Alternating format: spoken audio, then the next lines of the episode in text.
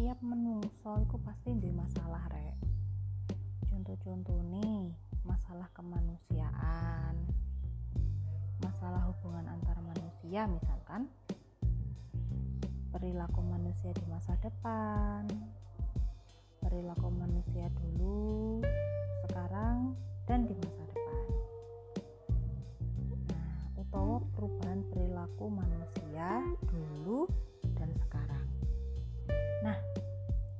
pengalaman menungso sing ngono tahun-tahun biyen pasti akan go pengaruh terhadap perubahan kehidupan nih menungso di masa kini atau masa depan.